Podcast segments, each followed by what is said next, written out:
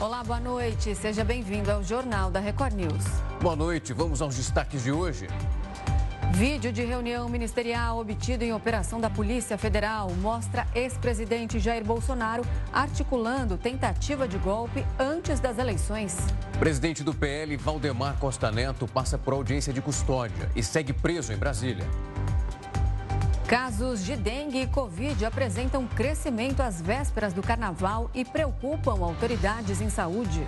Israel ordena que palestinos deixem a cidade de Rafá, localizada ao sul da Faixa de Gaza. Rainha Camila se pronuncia pela primeira vez sobre o estado de saúde do rei Charles III. E ainda, vulcão na Islândia perde força, mas população continua sem água quente, isso em uma península.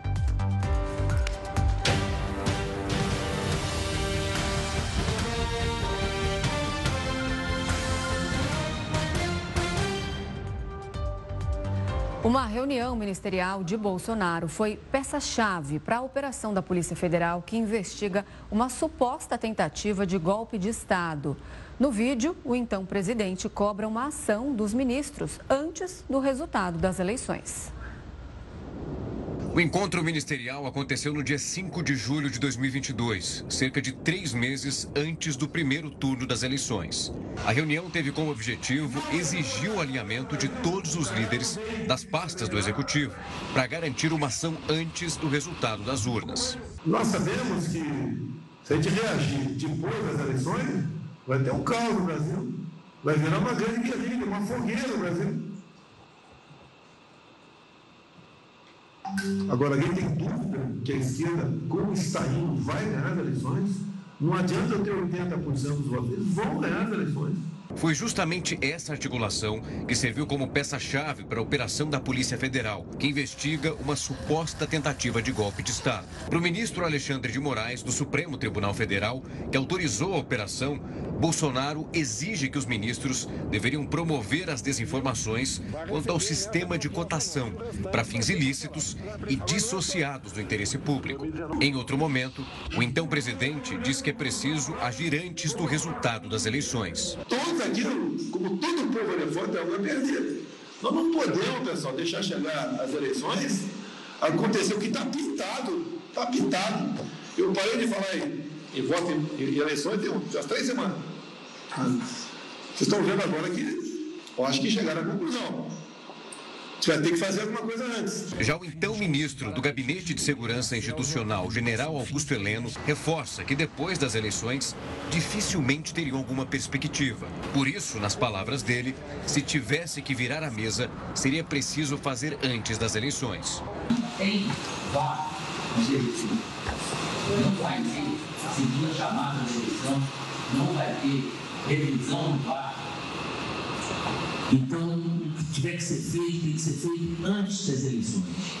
Se tiver que dar suco na mesa antes das eleições, se tiver que virar a mesa antes das eleições, depois das eleições, será muito difícil que tenhamos alguma nova perspectiva. Além de deixar clara a intenção de agir antes das eleições, Heleno também fala sobre a possibilidade de usar a Agência Brasileira de Inteligência, a ABIN, durante a campanha e infiltrar agentes para monitorar os dois lados. Mas nesse momento, Bolsonaro interrompe o ministro. Eu já conversei ontem com o Vitor, o novo diretor da ABIN. Nós vamos montar um esquema para acompanhar o que os dois lados estão fazendo. O problema todo disso é se vazar.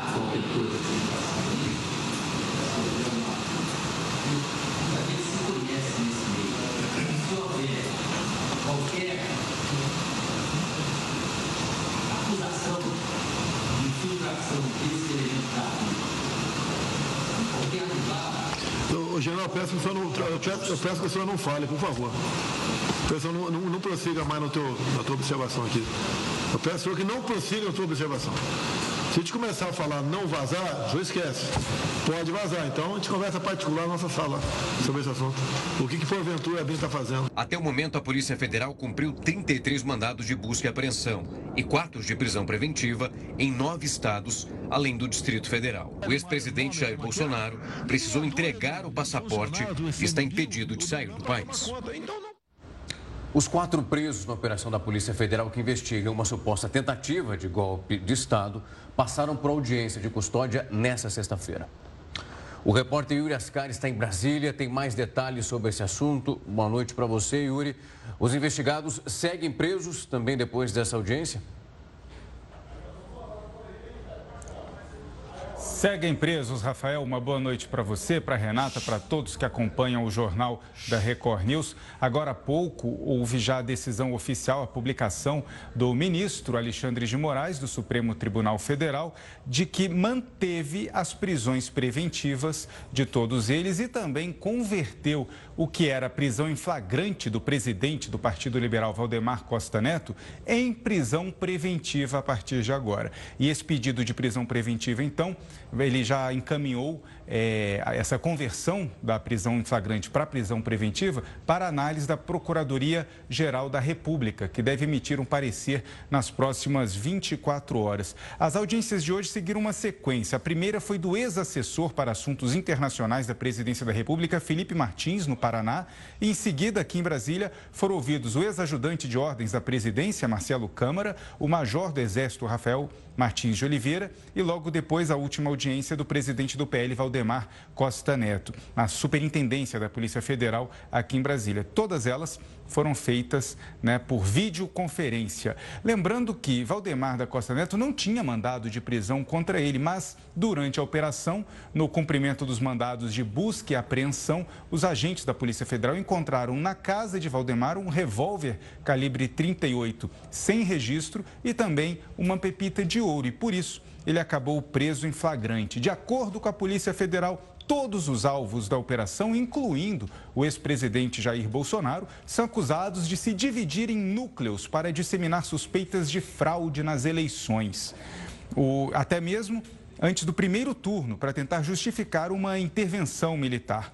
Os advogados de defesa de Felipe Martins, por meio de nota, informaram que o cliente segue submetido a uma prisão ilegal e depois de uma audiência de custódia em desconformidade com os prazos estabelecidos pela legislação.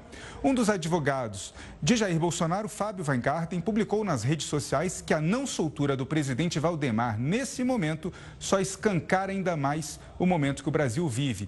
E o Exército, por meio de nota, informou que, enquanto instituição que prima pela legalidade e pela harmonia entre os demais entes da República, vem colaborando com as autoridades policiais nas investigações conduzidas.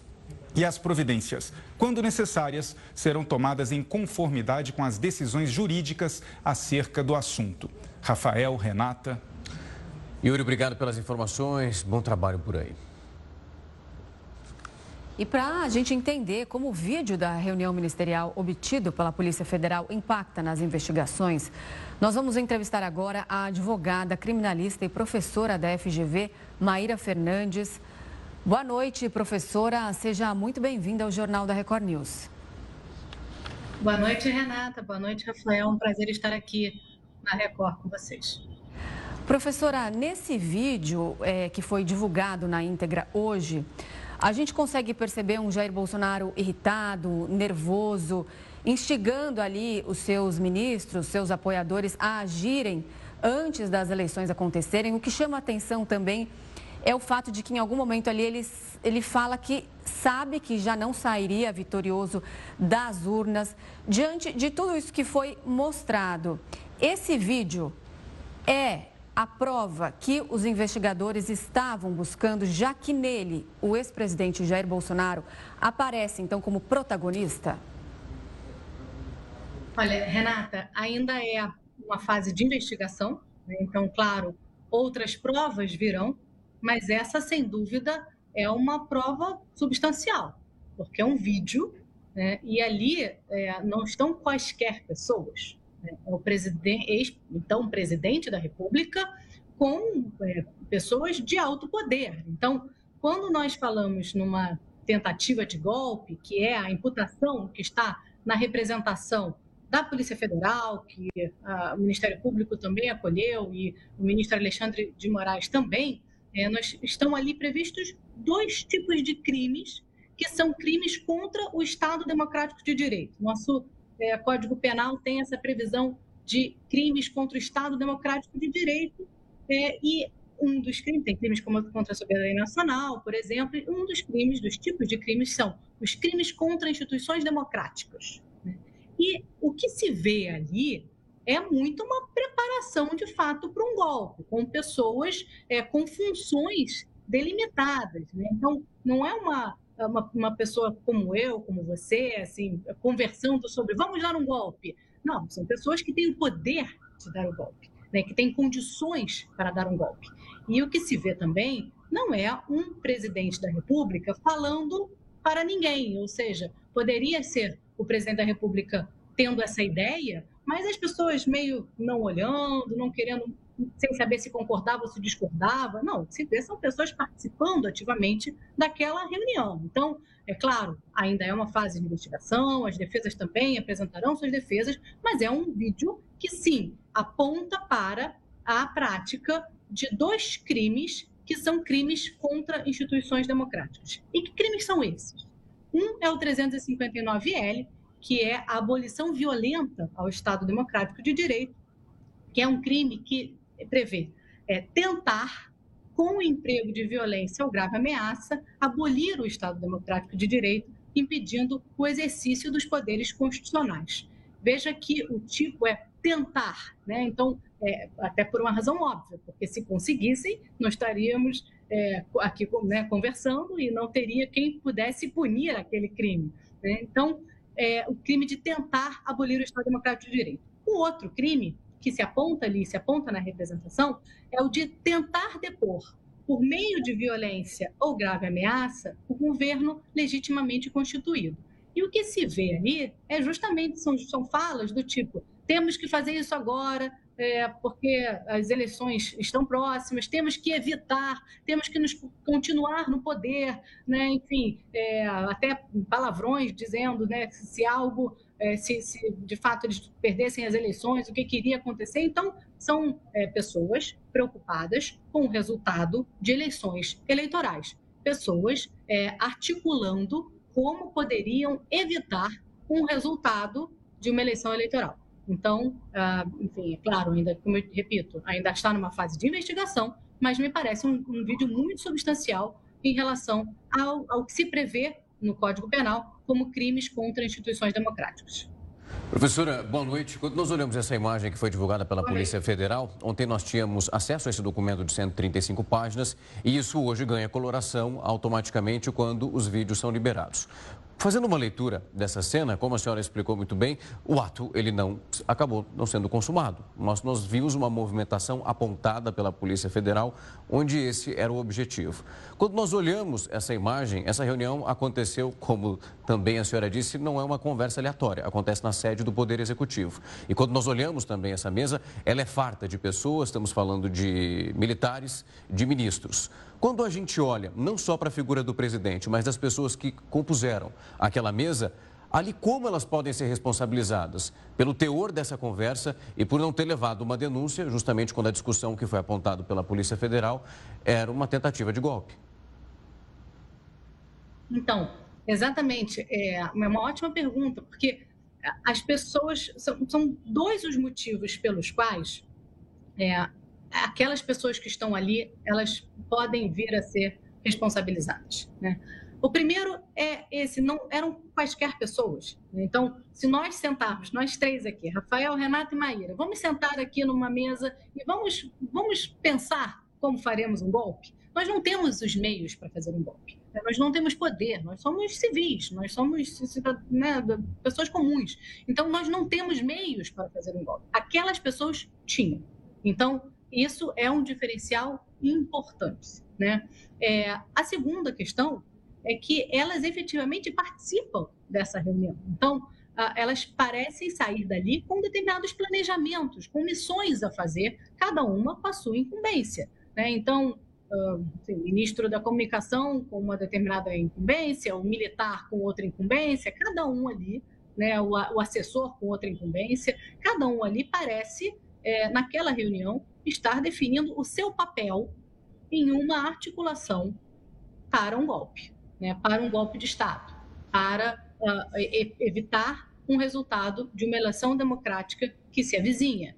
Então, é claro, cada um vai responder, né, de acordo com a sua responsabilidade nisso, e como eu disse, ainda está numa fase de investigação, mas sim, aquelas pessoas que estavam ali parecem, do que se vê no vídeo, articular em conjunto um golpe que vem, ao que parece, como uma determinação, né, do presidente da República, mas que todos ali acatam, né, que efetivamente acatam, ninguém se opõe, né, não há nenhuma, né, aliar servidores públicos, inclusive, né, que não se insurgem contra aquela ideia, né, um ou outro está preocupado com a gravação, né, mas não parece haver uma fala se insurgindo contra essa estratégia de golpe. Então, sim, me parece que essas pessoas podem responder, como a Polícia Federal apontou, pelos crimes contra o Estado Democrático de Direito, que são crimes contra instituições democráticas, que são abolição violenta ao Estado Democrático de Direito e golpe de Estado.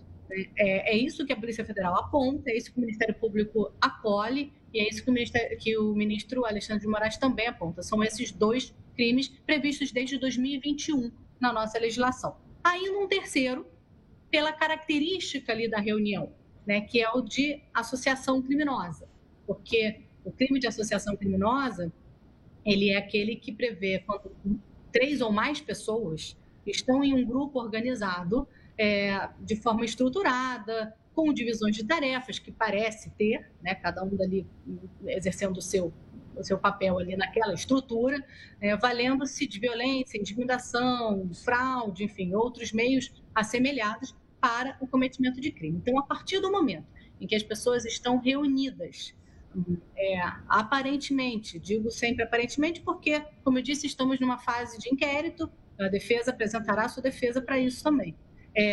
Aparentemente estão articulando um golpe, e articular um golpe é crime na nossa legislação. Como elas estão juntas com aparente divisão de tarefas, elas também podem responder por uma associação criminosa.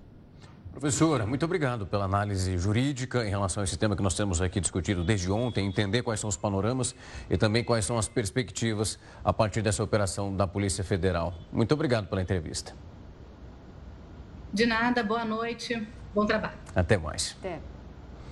O Rio de Janeiro lançou hoje uma operação especial da Lei Seca para o Carnaval. Ao todo, essa fiscalização vai contar com 100 agentes e também com apoio de drones. E quem tem mais detalhes sobre como será essa operação é o repórter Felipe Figueira. Boa noite, Felipe.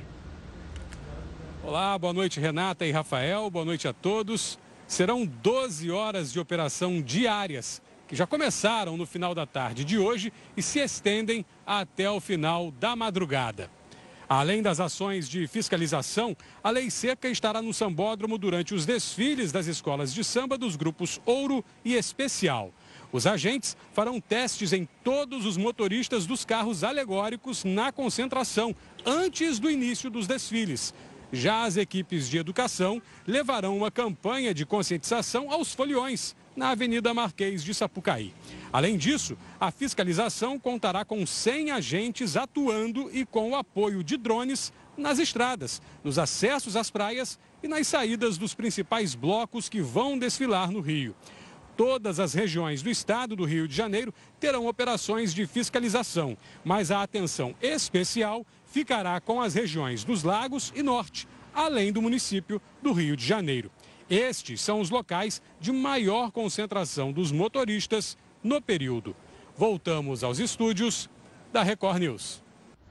A Gol acusou a Latam de uma ação predatória para obter aeronaves e também pilotos. A companhia agora pede proteção à Justiça dos Estados Unidos.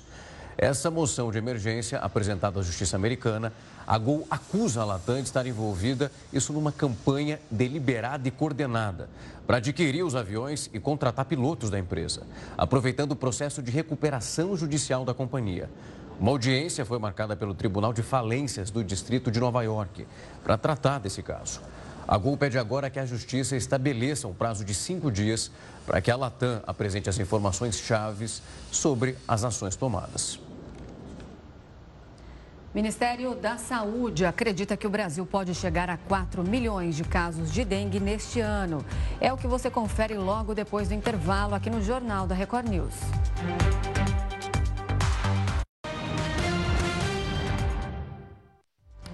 Jornal da Record News está de volta. O Ministério da Saúde acredita que o Brasil pode chegar a 4 milhões de casos de dengue nesse ano. O Ministério da Saúde afirmou que trabalha para evitar o pior cenário em relação à dengue no Brasil, que seria terminar o ano com 4 milhões de casos. Para combater a doença, o governo iniciou a campanha de vacinação. Nesta sexta-feira, as primeiras crianças do público-alvo começaram a ser imunizadas no Distrito Federal, que conta com mais de 48 mil casos prováveis da doença. A unidade da federação lidera o ranking de incidência, com 1.727 casos por 100 mil habitantes. Na sequência, aparecem Minas Gerais, Acre e Paraná.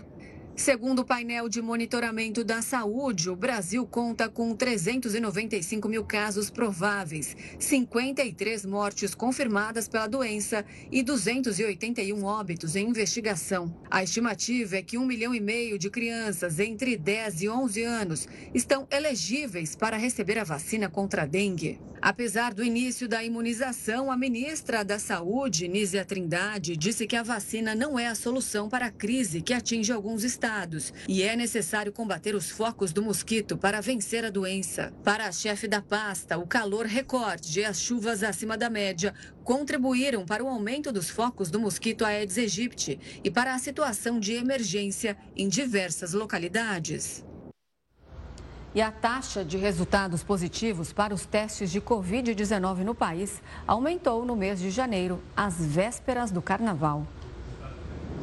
No Albert Einstein, em São Paulo, o número de diagnósticos positivos aumentou 43% em janeiro. A comparação é entre as 5 primeiras semanas do ano passado e as de 2024. Além disso, só no hospital da capital paulista, em 2023, foram 707 casos positivos. E agora, em 2024, 1.013. Nos laboratórios, a taxa de testes positivos na última semana de janeiro foi de 26%, segundo a Associação Brasileira de Medicina Diagnóstica. Em 2023, o número ficou em 13%. Já o grupo Fleury informou que a positividade cresceu 56% de novembro do ano passado até fevereiro. Segundo a Prefeitura de São Paulo, o número de casos de Covid aumentou de dezembro de 2023 para janeiro deste ano. Foram 2.938 em dezembro do ano passado e 4.144 diagnósticos positivos só neste ano. As farmácias também registraram um aumento na procura pelos testes de Covid-19 em janeiro. Em algumas redes, o aumento registrado chegou à casa dos 55%. E quem vai tirar as nossas dúvidas sobre a Covid e também a dengue é o infectologista David Uip, que é reitor da Faculdade de Medicina do ABC. Doutor, uma ótima noite. É um prazer recebê-lo aqui.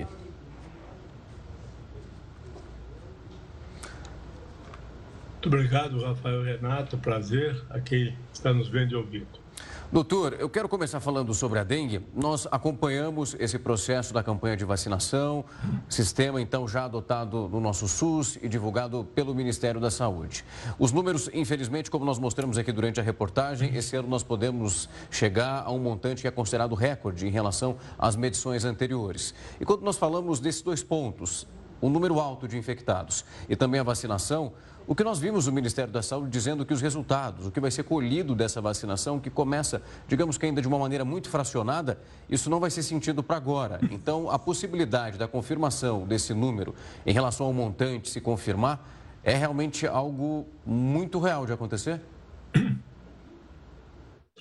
Nós estamos muito preocupados por quanto que há um aumento maior do que o esperado. E, mais do que isso, antecipou a pandemia. Nós estávamos esperando algo para daqui a um mês, 2 meses, e já está ocorrendo. Então, nós temos uma vacina que ela é eficaz, dependendo do sorogrupo, mas vai estar pouco disponível. No ano de 2024, nós teremos 3 milhões de brasileiros vacinados. Então, essa vacina ela não vai resolver essa história de dengue para o ano de 2024 e nem 2025. O que nós precisamos fazer? Nós precisamos ter as medidas de proteção que sempre tivemos. Tomar conta dos criadouros, acabar com os mosquitos, usar repelentes, medidas que a população deve estar envolvida. Só para te dar um número, Rafael, 75% dos criadouros de dengue são domiciliares. Então, nós precisamos ter o avanço, que é a vacina, mas os cuidados que sempre tivemos. Doutor, quais as características dessa epidemia atual? Por que começaram a circular outros sorotipos da dengue que não eram mais vistos aqui no Brasil? E se por causa disso podem surgir casos mais graves da doença? Nós temos os 4 sorotipos, 1, 2, 3 e 4, circulando para o Brasil. Isso, do ponto de vista epidemiológico, é possível.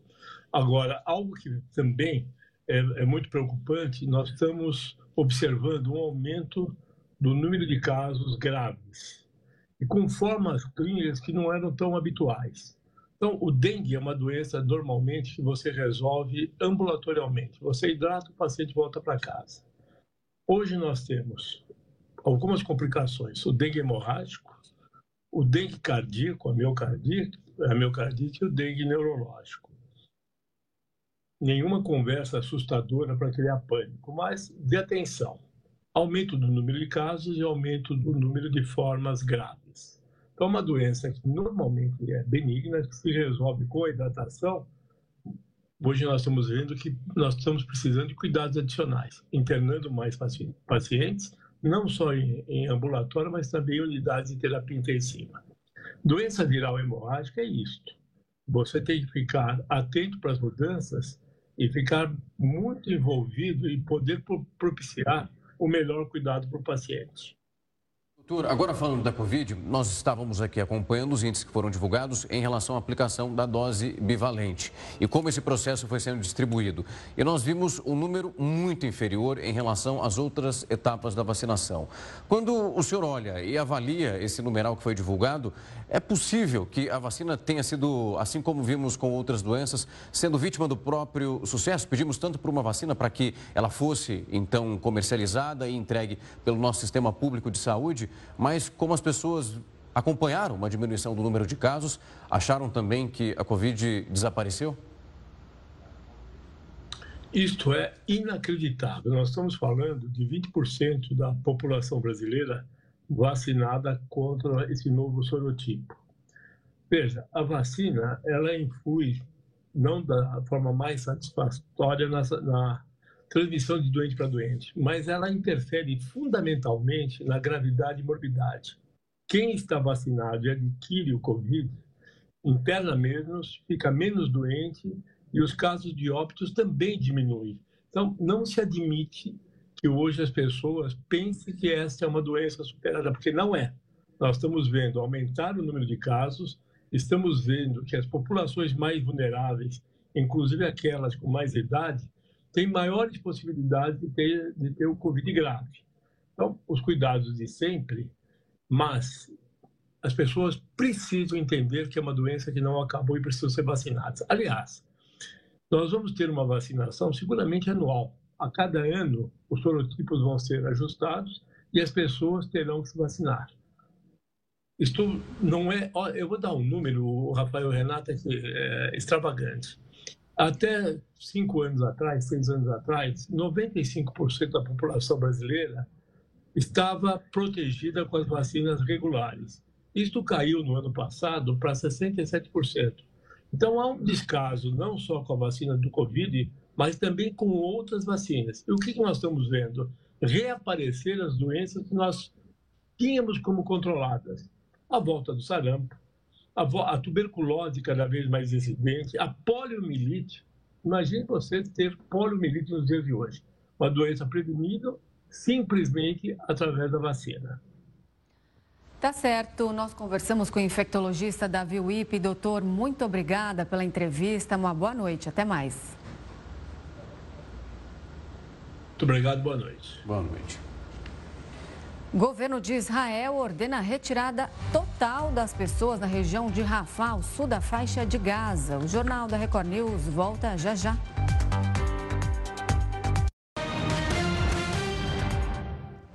A Anvisa proibiu mais de 109 pomadas capilares e lançou um painel de consulta para os produtos que estão autorizados.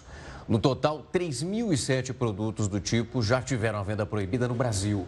Essa norma que proíbe o uso dos itens tem uma vigência imediata, ou seja, as mercadorias listadas não podem ser comercializadas.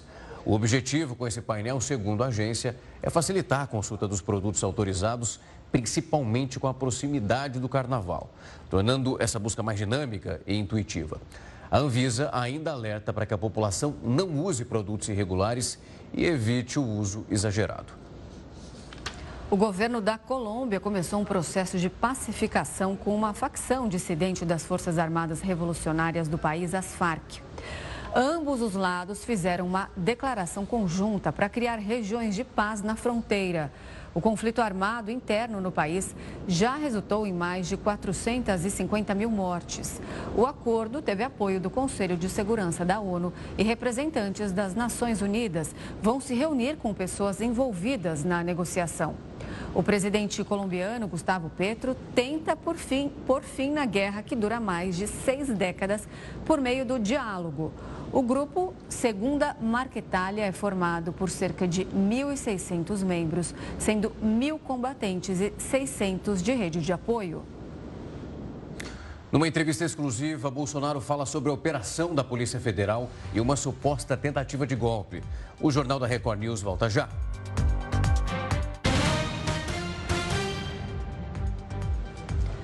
O ex-presidente Jair Bolsonaro disse hoje que nunca existiu tentativa de golpe no governo dele.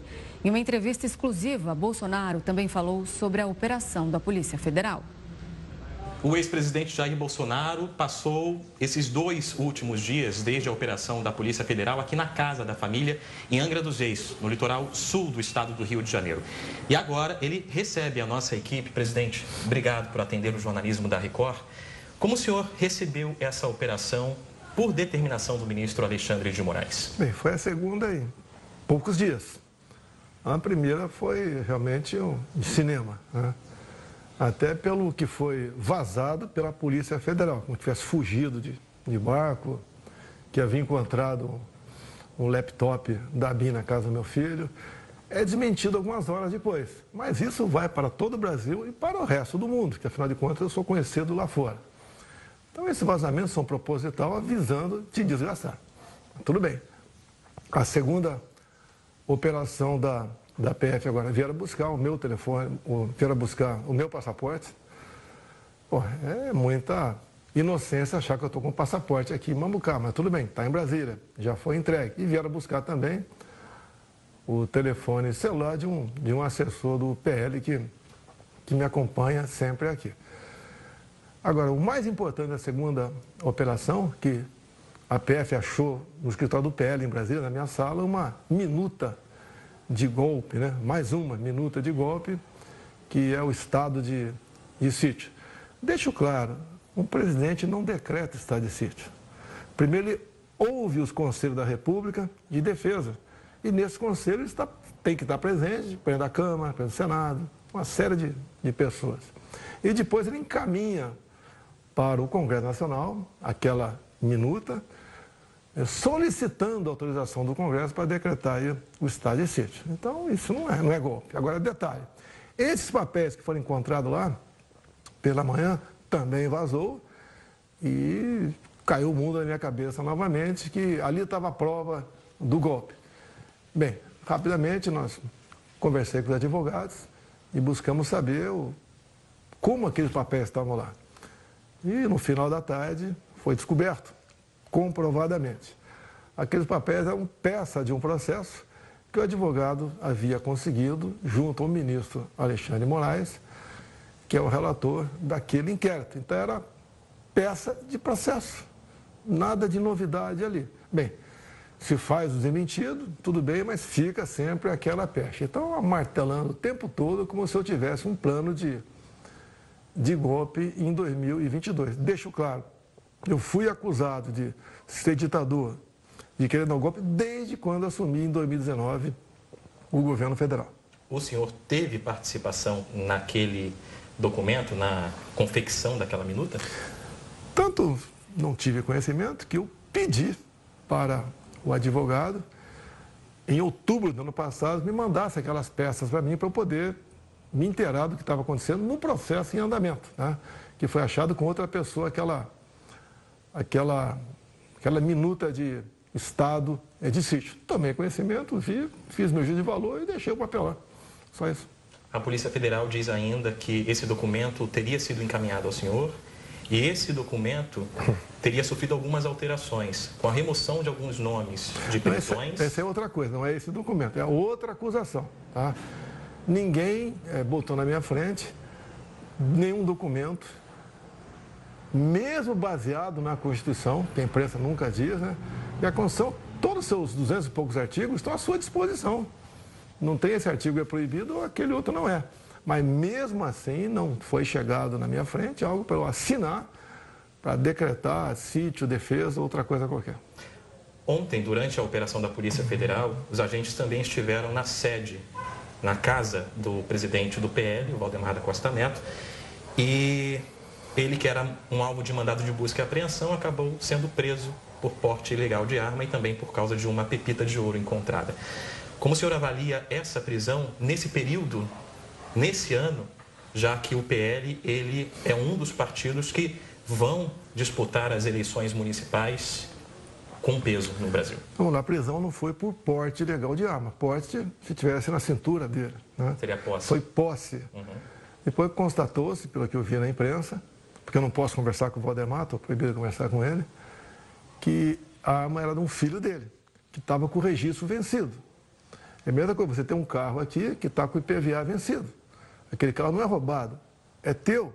Você está com uma dívida, mas o carro é teu. A arma é algo parecido. Mas o que mais pesou pela prisão dele foi por ter uma pepita de ouro, que avaliada em aproximadamente 10 mil reais. É baseado numa lei lá bem antiga, na época que a intenção foi para evitar o contrabando desse material, né? E que não surtiu efeito até hoje. Eu desconheço qualquer pessoa presa por estar portando uma pepita de ouro por aí. E agora tem muita gente, especialmente no norte, que porta isso aí. Também entendia a lei é para ser cumprida, diz que é crime inafiançável. Pelo que fiquei sabendo, ele foi para a audiência de custódia. O juiz que poderia decidir não compareceu apenas ao outro para verificar das possíveis ilegalidades por ocasião da prisão dele. Pelo que eu sei, ele continua detido ainda, né? Vou ligar logo mais para a advogada dele, já que eu repito, ele está preso, né? Mas se não tivesse preso, eu não poderia falar com ele. É um absurdo isso aí. Eu, por exemplo, com uma pessoa que tem a sua importância dentro do partido, não poder conversar com o presidente do partido, tá? Eu vejo... As sanções impactam o partido? Sempre atrapalha a gente. Agora, o que eu vejo? Assim como impactou nas eleições de 2022, só páginas da direita a serem derrubadas, só gente da direita a ser presa, só gente da direita a ser perseguida, tá? Nunca ninguém da esquerda, tá? Então, há uma clara intenção por parte de certas autoridades em Brasília de perseguir a direita. Não há a menor dúvida tocante a isso. Caso Valdemar. Então, me informo logo mais. E daí emitiria meu juízo de valor sobre o que está acontecendo. O inquérito, ele cita uma reunião em que o senhor participou no dia 5 de julho de 2022. Nessa reunião, inclusive com um vídeo que já foi divulgado, o senhor aparece falando, discutindo com o general Augusto Heleno sobre... o general fala com o senhor, inclusive, sobre o monitoramento dos dois lados. Ao que vocês se referiam? Olha, naquela primeira reunião de 2020, até que depois o ministro tornou pública, né?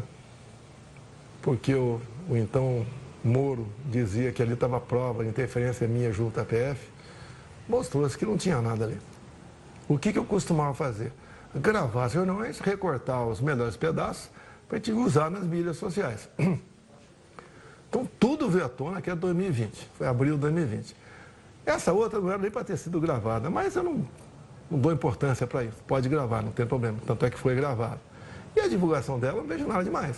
Tem trechos ali muito importantes que eu vou fazer os recortes e vou divulgar, porque eu nem sabia que existia essa gravação. Se alguém tivesse pedido para gravar, eu autorizaria, tá? Foi gravada sem autorização, mas não tem problema nenhum. Agora, em dado momento, a Helena falou que ia seguir os dois lados, tá? Se inteirar dos dois lados.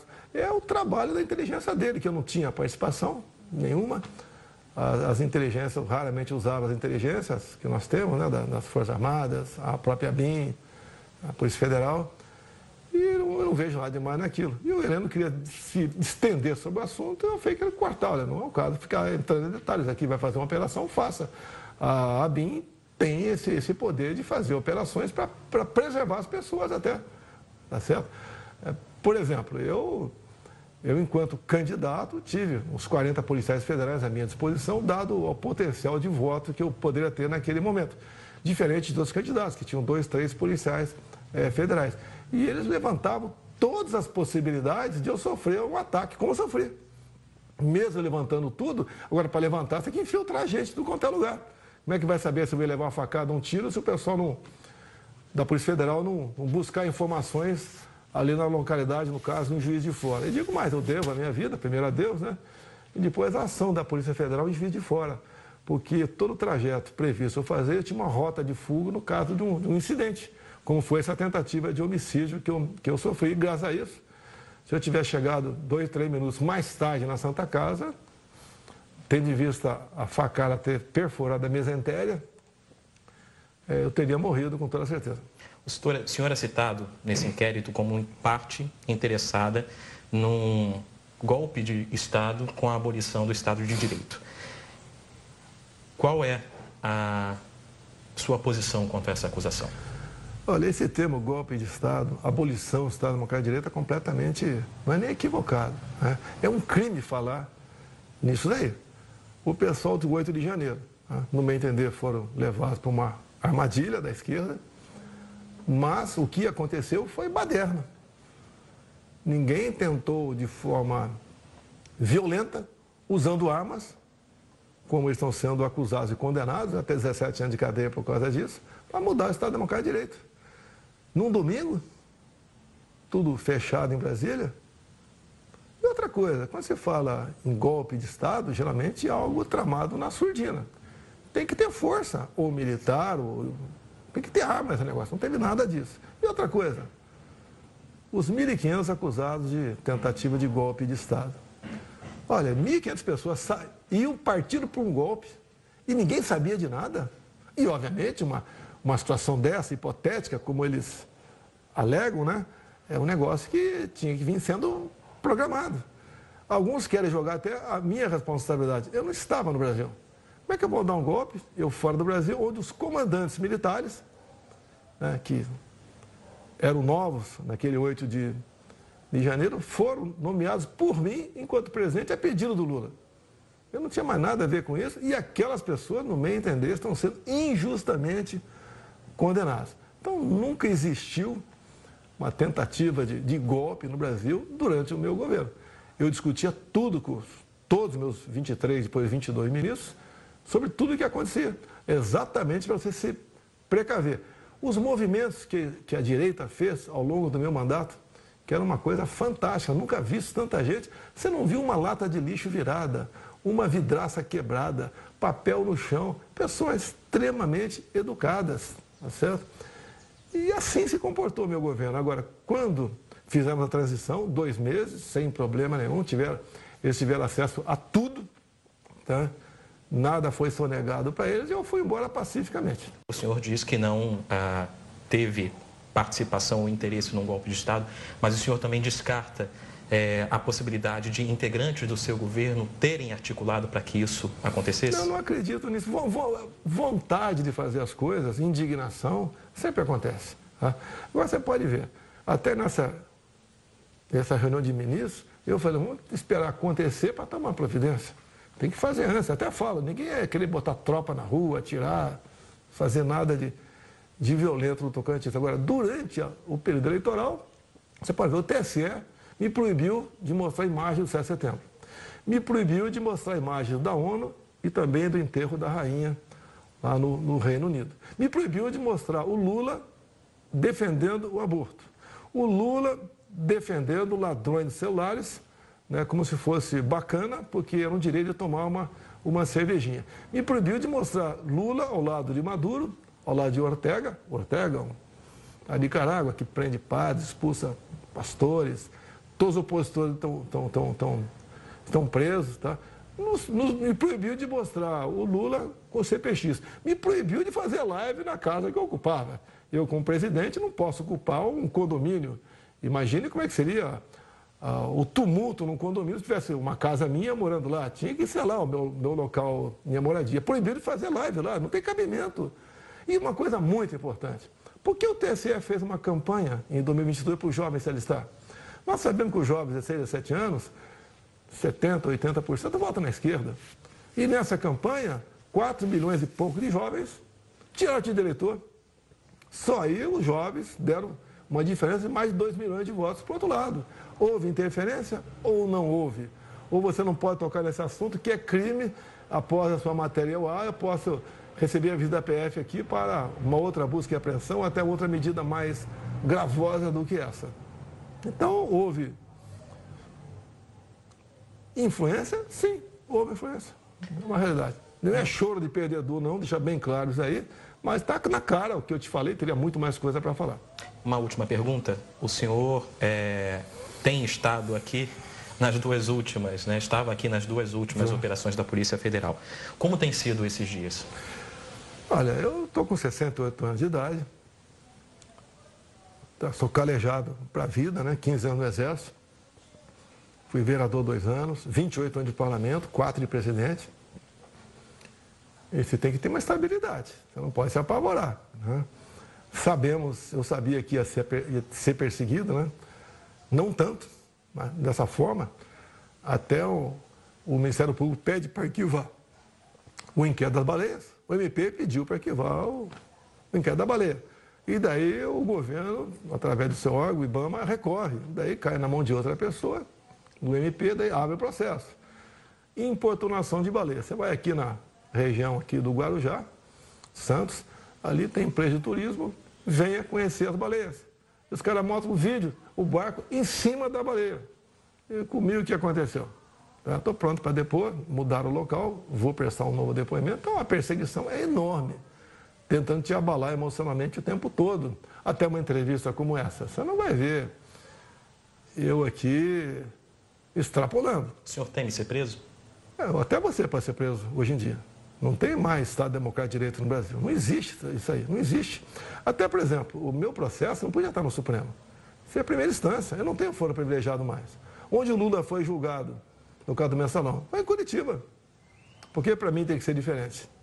Está na mão de um núcleo menor de pessoas, e nós sabemos ali que parece que tem uma outra pessoa ali que o prazer deles é viver numa pior um dia.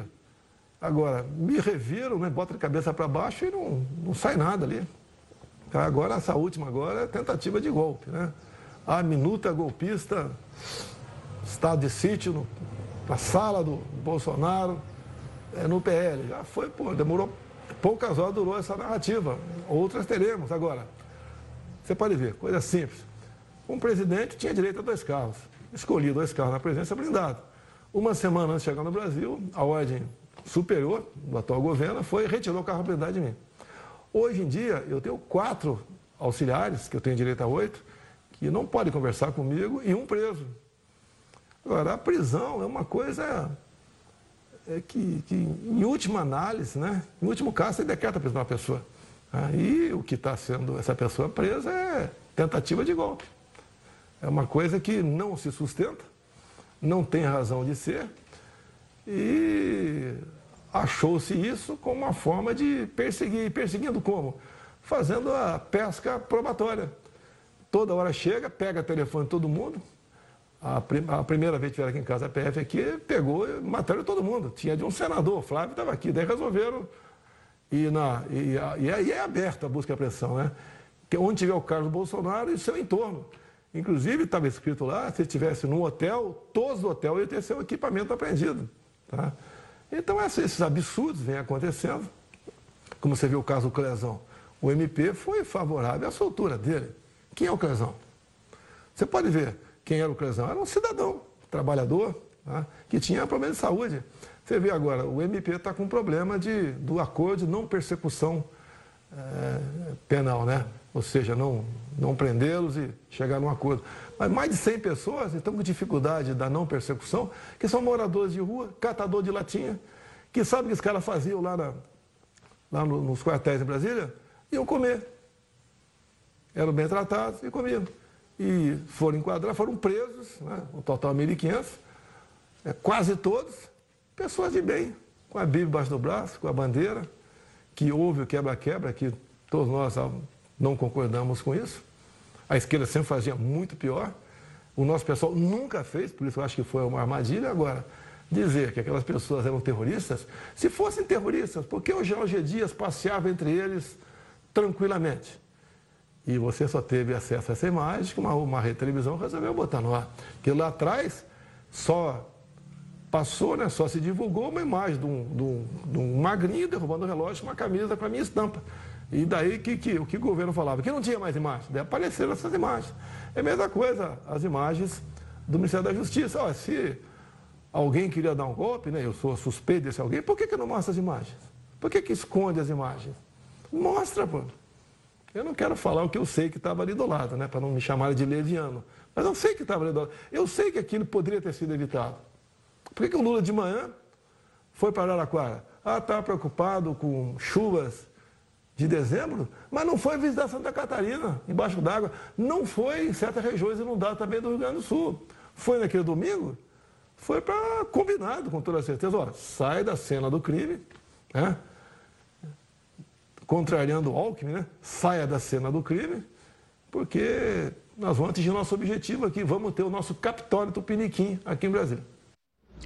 A nossa equipe entrou em contato com nomes citados pelo ex-presidente Jair Bolsonaro, mas até a conclusão dessa entrevista nós ainda não obtivemos resposta. O Jornal da Record News fica por aqui. Muito obrigada pela companhia. Ótima noite para você. Logo na sequência vem o News das 10 com a Renata Loures.